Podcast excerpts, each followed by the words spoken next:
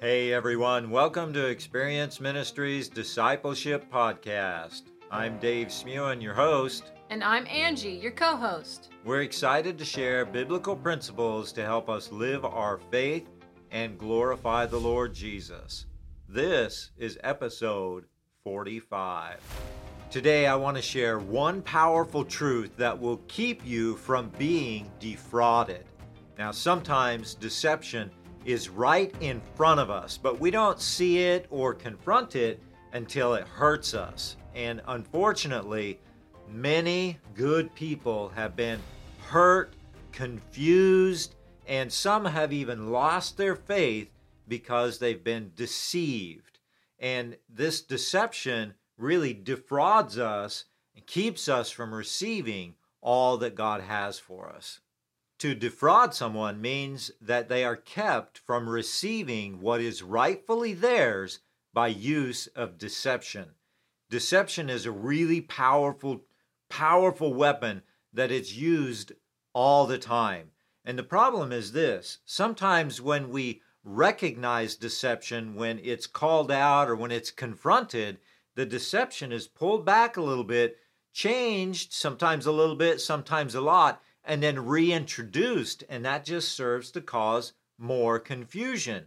And so people get confused, they get deceived, and when they're deceived, they're kept from receiving all that is rightfully theirs. See, that's really interesting because when I think of being defrauded, I think of financially or monetarily or, or you know physical things being right. taken from you or being defrauded but it's an interesting thing to think that we can be defrauded of our faith at the very cornerstone of the foundation that our lives are supposed to be built on. We can be defrauded of that and that's really really important to understand. Yeah you can be defrauded of anything and i would agree most of the time we think about money when it comes to being defrauded or fraud or things like that. But really, it can be anything. It can be an inheritance, it can be our faith, it can be money, it can be our belief system. We can be defrauded of prizes, of just about anything that is rightfully ours that we're swindled or deceived out of. And that's what defrauding means is that we're kept from receiving what is rightfully ours. So how have you been defrauded in the past? Have you been kept from understanding who you are in Christ, your identity in Christ? Some people are defrauded of that and they don't understand who they are in Christ. And some people are defrauded and they're kept from understanding the power of God that is at work in us and through us. And therefore, they don't understand how to access that power to overcome sin. They've been defrauded.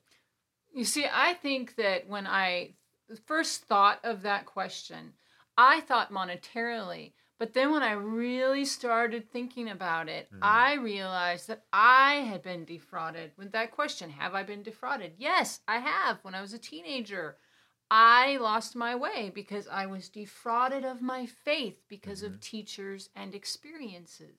Yeah, and, and sometimes that's an intentional thing, sometimes it's unintentional but those teachers introduce things to make you question and doubt and that is in essence is defrauding so i mean this happens all the time in lots of different ways sometimes we're defrauded and and we're kind of deceived into thinking that we're not good enough sometimes we do that to ourselves but many yeah. times other people introduce this idea you know you're just not you're not quite good enough you're not good enough to have this thing or to do this thing or to serve the Lord or, you know, you're just not quite right. People introduce all kinds of deceptions like that that defraud us and keep us from receiving all that the Lord has for us. But think about the many ways that that people are deceived and confused in our culture. Sometimes it, they are deceived and they buy into this lie that God doesn't care about sexuality, about how we live, about marriage, about relationships, about how we conduct business. And when you start really buying into that lie, there's no end to it because that deception just keeps going and going and going. pretty quick, we're, we're not even living for the Lord. Friends, we need to stop being defrauded, confused, and robbed of all that God has for us. He has an abundance for us, but we have to put a stop to being defrauded. We have to really hit this head on and resolve it. So listen to what Paul says to the church at Colossae in our passage today in Colossians chapter 2 verses 16 through 19 in the New American Standard Version. Therefore, no one is to act as your judge in regard to food or drink or in respect to a festival or a new moon or a Sabbath day, things which are a mere shadow of what is to come, but the substance belongs to Christ.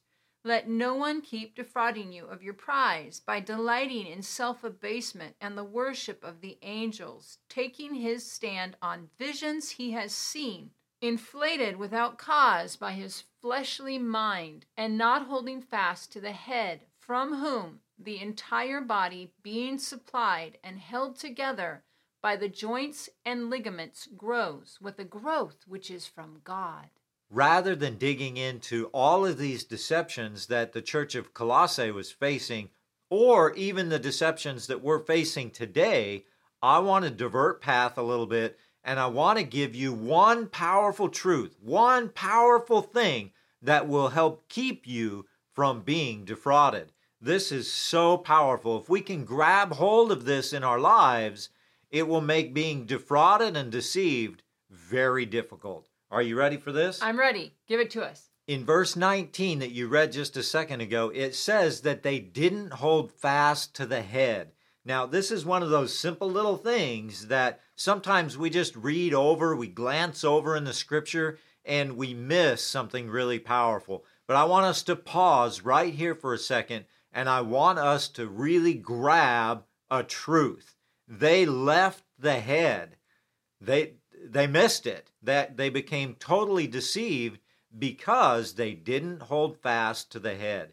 If we want to keep from being deceived, if we want to keep from being defrauded, we have to hold fast to the head of the church. And who's that? Jesus. Jesus Christ, Jesus of Nazareth, Yeshua, the Messiah, is the head of the church. And if we don't hold fast to him, if we don't cling to him, we can easily be deceived. We can easily be defrauded of all that he has for us to work in us and through us. So, friends, we have to grab this. This is a powerful truth. We have to hold fast to Yeshua the Messiah, Jesus Christ, the head of the church. Listen to what Paul states in Colossians chapter 1 verses 15 through 19. And this is out of the New American Standard and you're going to recognize it because we read it and studied it just a few lessons back. But we're going to revisit this for just a second because I want you to listen to the powerful statements that Paul is telling us about Jesus.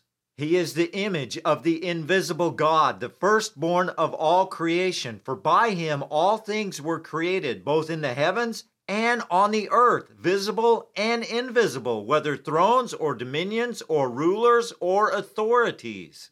All things have been created through him and for him. He is before all things, and in him all things hold together. He is also the head of the body, the church, and he is the beginning and the firstborn from the dead, so that he himself will come to have first place in everything. For it was the Father's good pleasure to have all the fullness dwell in him. Jesus is the creator and the sustainer of all things. Jesus is truth, right? Yeah, that's right. Amen. Amen. He is the foundation of all So truth. we are in a relationship with Jesus. Knowing him should be our highest priority, our greatest passion. It should be the focus of our lives. We need to know him. And we need to focus on that. Because we're in a relationship, it should be growing, it should be maturing. And as that relationship grows and matures, we grow closer to Him.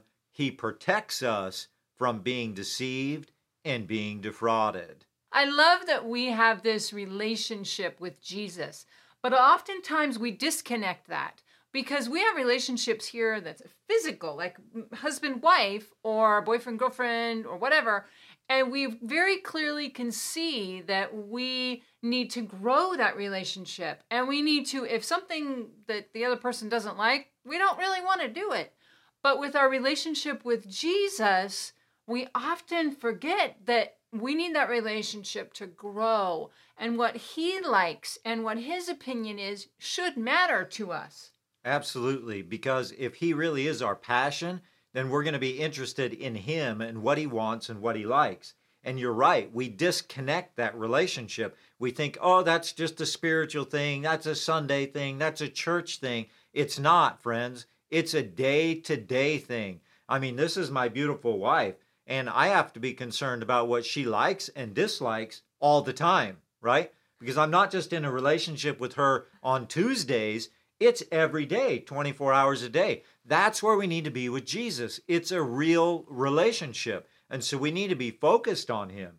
Did you know that Jesus told the church at Ephesus that he had this against them, that they left their first love? And wow, what a what a shocking thing. Mm. So what does he what does he say to them? Return to your first love. Do the things that you did at first. That's in Revelation chapter 2. That's what we need to do. We fell in love with Jesus. We need to go back to being in a deep, intimate relationship with Him, pursuing Him with everything that we have. We should be focused on His character, on His nature, on His attributes. We should be concerned about what He likes, what His opinion is, what He wants us to do, how He's created and designed us to function both personally, sexually, relationally, in business, in every area. And see, I know we get caught up in this, and this passage deals with some of these issues of like the Judaizers and some of these things. We can get caught up in a works mentality. We get, you know, we're not under the law of Moses. We get into all of these debates. The reality is, we're under the law of the Spirit. And if you understand that, it's even more than the law of Moses. And we can resolve that, we can accomplish pleasing the Lord by simply moving beyond all of that and focusing on what pleases the Lord. Because you can see that from Genesis to Revelation. The scripture is full of things about God, about his nature, about his attributes. What does he like? What does he dislike? That's what we need to be concerned with.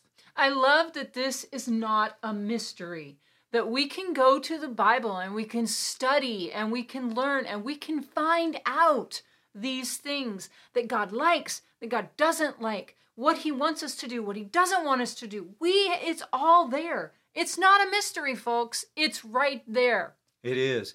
So if you're enjoying these uh, Bible studies, and I'm a little wound up today, so hopefully I'm not like blowing you out of the water here, but if you're enjoying this, hit the subscribe button and turn on the bell notifications so that you get notified when new videos come out. We really are blessed that you're watching and participating with us.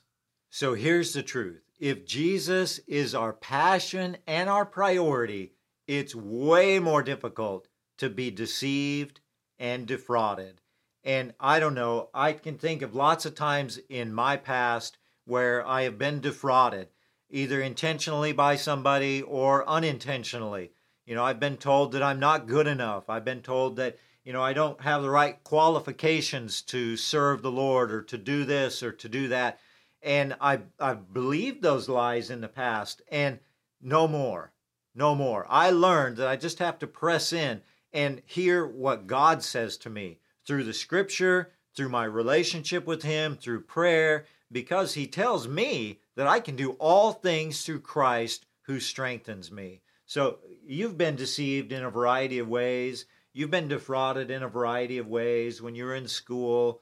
You, can you think of anything else that you would say to people about this particular topic? Well, I think that we allow the words of other people to affect how we see ourselves. And I love that I can go to scripture and I don't have to see myself as those words that people spoke over me. I am beautifully and wonderfully created. I'm a special creation of God the Father, and He loves me, and I am special, and I have a purpose. And that's what I need to believe. And I love that it's so easily accessible. It's not a mystery. It's I not. can go to the Bible and I can compare anything that the world tells me, and I can find out what God says about me and about a situation, about a circumstance, Mm. And I can underco- uncover the truth. Because all we have to do when somebody is telling us something, it doesn't matter who it is, we need to be like the Bereans and we need to search the scriptures daily to make sure that is the case. So when somebody says something to us and the Holy Spirit just gives us that little check and we say, wait a minute, wait a minute, let me search the scripture and find out if that's God's opinion. Because when we go to the Father, He can easily tell us, hey, that's not true. Don't go down that path. Don't do this. Do this instead, because I have blessings for you if you follow me. If you do these things godly ways, then we're blessed. And so this is it, folks. This is the whole thrust of today's message. I know I'm kind of on a soapbox. Jesus is the head of the church. And if we hold fast to the head, he will keep us from being deceived and defrauded. Our passage for next week is Colossians chapter 3, verses 1 and 2. And we have two questions for you for next week. What does it mean to be raised up with Christ?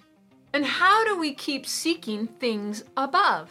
So, God bless you. Thanks for joining us today. I just pray the Father's blessings on you, that you have a clear mind and a passion to seek the Lord Jesus with all of your strength, with all of your might, with all of your mind, with everything in you. Seek the Lord.